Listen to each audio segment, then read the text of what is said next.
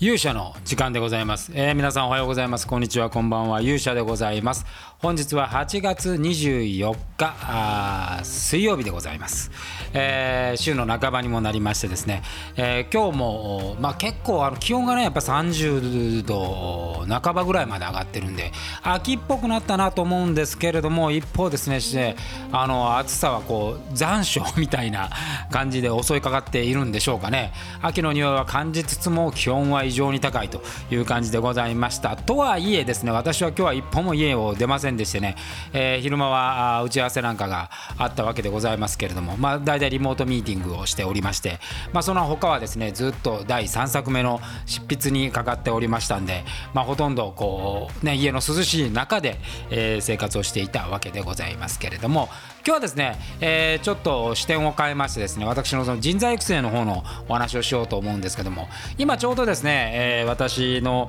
そのチーム全体で、えー、このずっとこう長らくやっているこの育成のシステムをね今こう体現体系化しようということをしてるんですけどもその中のテーマがですね、えー、ノーイメージノーアクション、えー、というものでございまして、まあ、これねいろんなものに使えると思うんで今日ちょっとねそんなお話をしてみたいと思います。それでは皆さんしばしお耳を拝借いたします。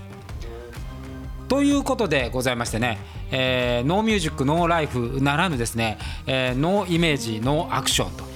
まあ、ちょっと逆さまにするとあのプラスの言い方ですと、えー、メニーイメージメニーアクションということなんですけども、まあ、イメージにないものは行動できないというようなことで、えー、ございます。まあ、いろいろね、あのー研修ってね、まあ、企業における研修形態っていろいろあるんですけど、まあまあ、一番分かりやすいのは皆さんねあの会社に入られた人はやったことあると思うんですけど新入社員研修っていうね、えー、社会人とはとかね、えー、まあその会社の細々とした業務のこととか会社の決まりとかをまあ勉強するというものがあってでおそらく普通であればそこからですね、えー、まあ若手の間はほとんど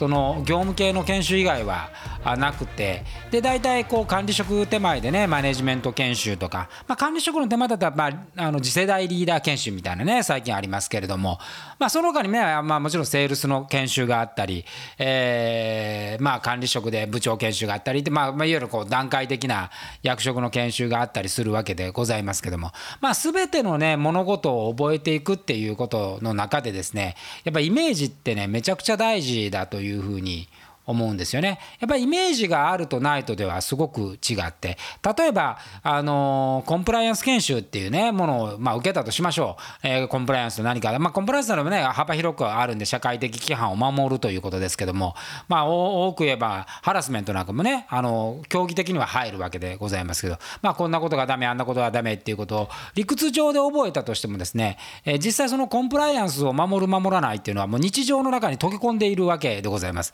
えー、かもあのそれは別に仕事だけじゃなくてですねプライベートの中だって同じことが起こるわけですけどまあプライベートでね何か粗相をしてですねまあ例えば警察のご厄介になるみたいなことがあればですね、えー、それは本人がプライベートであったとしてその事件としてはプライベートであったとしてもですね場合によっては会社名がこう出てくるわけですよ。あの会社名で出てきたりまあまあ職業で出てきたりね。やっぱり人間はそのプライベートとそのオフィシャルでいうとやっぱオフィシャルの度合いの方が強いんでまあプライベートの粗相だってオフィシャルに影響があるということになります。じゃあまあ企業としてはねそのやっぱりリスクをヘッジする上ではやっぱりの普段のねあの私生活の生活にだってですね、え、気をつけてほしいわけでございますけども勉強というのはやっぱり知識でございますからね知識っていうのはまあ学んだとしてもそれがこうなんですかねえーお勉強事として理解をしてその頭の記憶の中に理解をしたというお勉強ブースの中に入るとですね、まあ、日常の中にその、えー、しまい込んだ知識というのはなかなか出てこないわけですよ。まあ、コンプライアンスでねめちゃめちゃ意識して生きてる人ってあんまりいないと思うんで。だからそのことがですね、えー、じゃあコンプライアンスっていうことの理解というよりは、まあ、ここういうことのケースの時に気をつけなきゃいけないという具体的なケースみたいなことがちゃんとイメージとして頭の中にあるとまあ例えばその部下と話をしていて、えー、まあこれはちょっと言っちゃダメだなとかこういう怒り方をすると相手はこう受け取るかなとかまあ例えばあ、まあ、セクハラなんかで言うと、まあ、女性のね、まあ、まあ女性だけじゃないですね。男性女性、まあ、いわゆる異性。異性の関係性の中でやっぱ気をつかなきゃいけないケースっていうのはこういうケースだ。みたいな。ところがですねイメージできてるとそのイメージがあるんで、まあ、気をつけるってことができるんですけど全くその具体的なシーンのイメージがないとですねやっぱりこう理解ができないということがありますだからこのじゃあイメージって何なのかっていうと、まあ、簡単に言うと映像なんですよね。で昔ね、えー、どこだったかな、あのー、どっかの会社でですねそのセクハラパワハラについて、えー、漫画を作ったところがありましてね。で漫画でこう、あのそれを冊子として配ると漫画だったらねめちゃくちゃやっぱりこうみんなの理解が進んだっていう話がありまして。これなるほどなと思うのは漫画ってやっぱり映像なんで、まあ、もちろんそのセリフとして文章がありますけどあのいわゆるこう文字で書かれた物語よりもですね、えー、映像でえインパクトがあるんね例えばあの同じことを言ってもイケメンの人が言うのと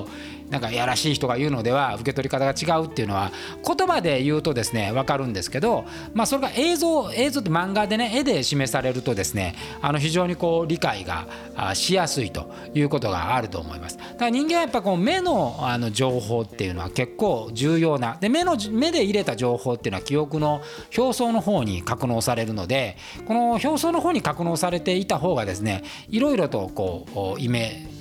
まさにこのイメージが引き出しやすい理解がしやすいということになります。でどうしてもこう研修っていうのはそのイメージを起こすというよりも理屈とかで人間ってまたね不思議でね論理的に理解するっていうことに重きを置くっていうところがあるんですよね。で論理的に話をしてその論理で納得をすると納得をしたいだからよくあの話をしたら分かってくれたのに実際の行動が伴わないっていうのは話の筋として理解はしているけどもその具体的な活用イメージっていうのが絵で浮かんでいないので、まあ、実際の活用はできないと。いうようなことです。で僕は、ね、私はねよくこの話をあのするんですけど例えば自転車乗るってありますよねと。で自転車の乗り方をですね、まあ、まあ文章で書いたとしましょうかあの補助輪がねなくなってこう二輪で乗るっていうタイミングでね、えー、我々は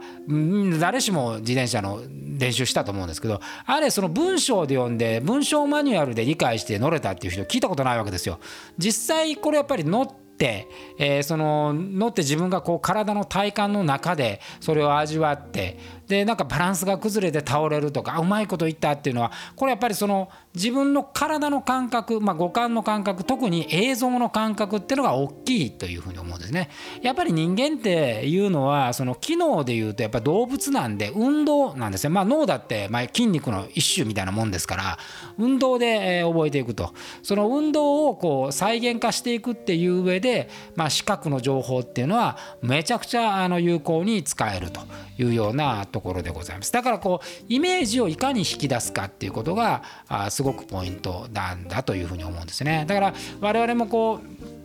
あの指導をしていて、まあ、例えばねこれ別にあの会社じゃなくて例えば演技なんでもそうなんですけどもやっぱりその言葉でね「魂を込めて」とかねここで「悲しみを込めて」とかっていくら言ってもですねあの実はあよく分かんないわけですよ。あのでまあ魂を込めてやってくれっていう演出家は頭の中にその魂を込めたあの演技というのが頭の中にイメージされてるはずなんですよね。で一方それを受けた人もですね魂を込めてっていうのはその人が持ってるあの視覚イメージを引き出して、えー、それで再現しようとしてるわけですからその視覚イメージがずれてるとですね当然あのずれてるんで違うっていう話になって、まあ、延々やり直しするっていうことなんです。でこれあの演技の世界でいうとあのすごく分かりやすいのは、まあ、私ねもうだいぶ前ですよ、えー、と19まあ、2000年入ってからかな？2006年ぐらい。5年6年かな？その辺りに韓国にの事務所に教えていったんですけどその当時ね韓国ってやっぱりその映像がもうぐーっと来てた時で冬ソナーの時かな？でその時にその韓国のあの大学の演技の指導っていうのがねもう今となってなるほどなと思うのは要はモノマネなんですよ冬ソナ見せて冬ソナの同じようにやれっていうふうにやるわけですよ。でそれを徹底的に似せるまでやると。でまあ一見これモノマネなんであの日本のこう演劇なんか慣れてるといやなそんなモノマネやったって意味ないよっていうふうに思うんですけどこれねやっぱプラスがあるのは同じものを見て同じものを模写してるわけですから当然イメージのブレがないわけですよね。でブレがないんで指導も明確に細かくできるっていうことになるわけですよ。でまあその後のねやっぱりそのまあいわゆる韓流ブームっていうのが、まあ、日本でも爆発的にヒットしましたけどこれはねやっぱりその今もね、まあ、韓国のこの間ちょっとそのお話しましたけど小説書くのにね韓流のその歴史のドラマ見たりしてるって言ってたんですけどやっぱ役者がうまいなと思うんですよね。でそのうまいなって思うのはやっぱそのイメージがあのすごく、えー、繊細に描かれていると。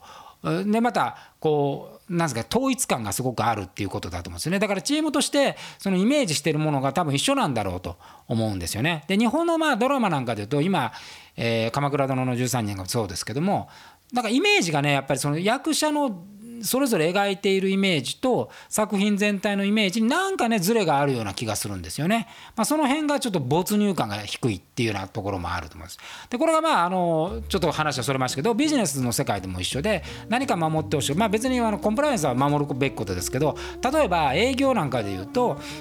やっぱりこう売れるって思ってる人は当然売れるイメージがあるわけですよね。こういうふうに話をしたら相手がこんなリアクションをしてこんなリアクションをした人にはこういうふうに提案をすると、まあ、こんなふうになってでそこでまあこういうふうにこう和やかにやって最後で笑顔でフィニッシュみたいなこう一連の動きがもう映像化されてるんだと思うんですね。でその映像化のまま、えー、どこに行ってもそれをやってみてそれがずれたらですね自分の想像じゃない動きになったらそれをまたイメージメージ化してそれに対する対応を練ってそのイメージとして映像として覚えてるんだと思うんですね。で一方売れない人っていうのは今度逆に言うと売れない映像が染みついてるんでこういうふうに言われたらこう怒られたみたいな感じでまあ所詮こんなふうに言っても相手は響いてくれないみたいなイメージがもう入っちゃってると思うんですよね。そうするとその売れない人にやらなきゃいけないことは売れる人のイメージの移植だと思うんですね。でこれがあのマニュアルではダメなの。はマニュアルでこういうふうにス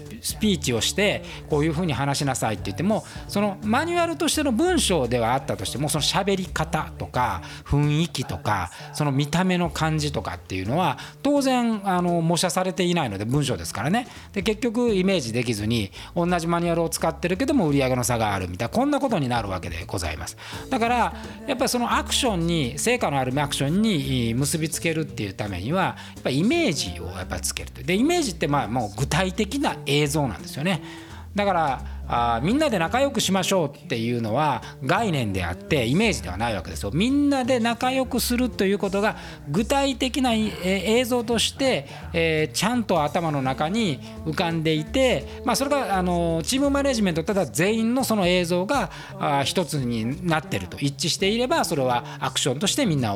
が進められると。いうようなことですねだから日本におけて多様性なんていうのがあのよく言われてでもこれが難しいのは多様性性っていう具体的なイメージが頭の中にないわけですよ。で海外で言うと多様性っていうのは、まあ、いわゆるもう肌の色が違うっていう非常に明確なこう視覚的な感覚がありますからその肌の違う色の違う人たちが一つの場所で、えー、一つの成果仲良く暮らしてるっていうのはイメージするからだから多様化っていうわけですね。日本人は見た目一緒ですから多様化って言われてもその多様化が抽象化されていて何が多様化か口では言ってるけどイメージできてないと。だからあのそのイメージをいかにこう作り出すかということにね、えー、ちょっと我々はこれから地道を上げてやっていきたいというふうに思います。はいということで今日はちょっとね、えー、長めになりましたけどちょっと私のね、えー、人材育成の授業のお話をさせていただきました。ノーイメージノーアクション皆さんもねこれからイメージを浮かべてメニーイメージメニーアクション、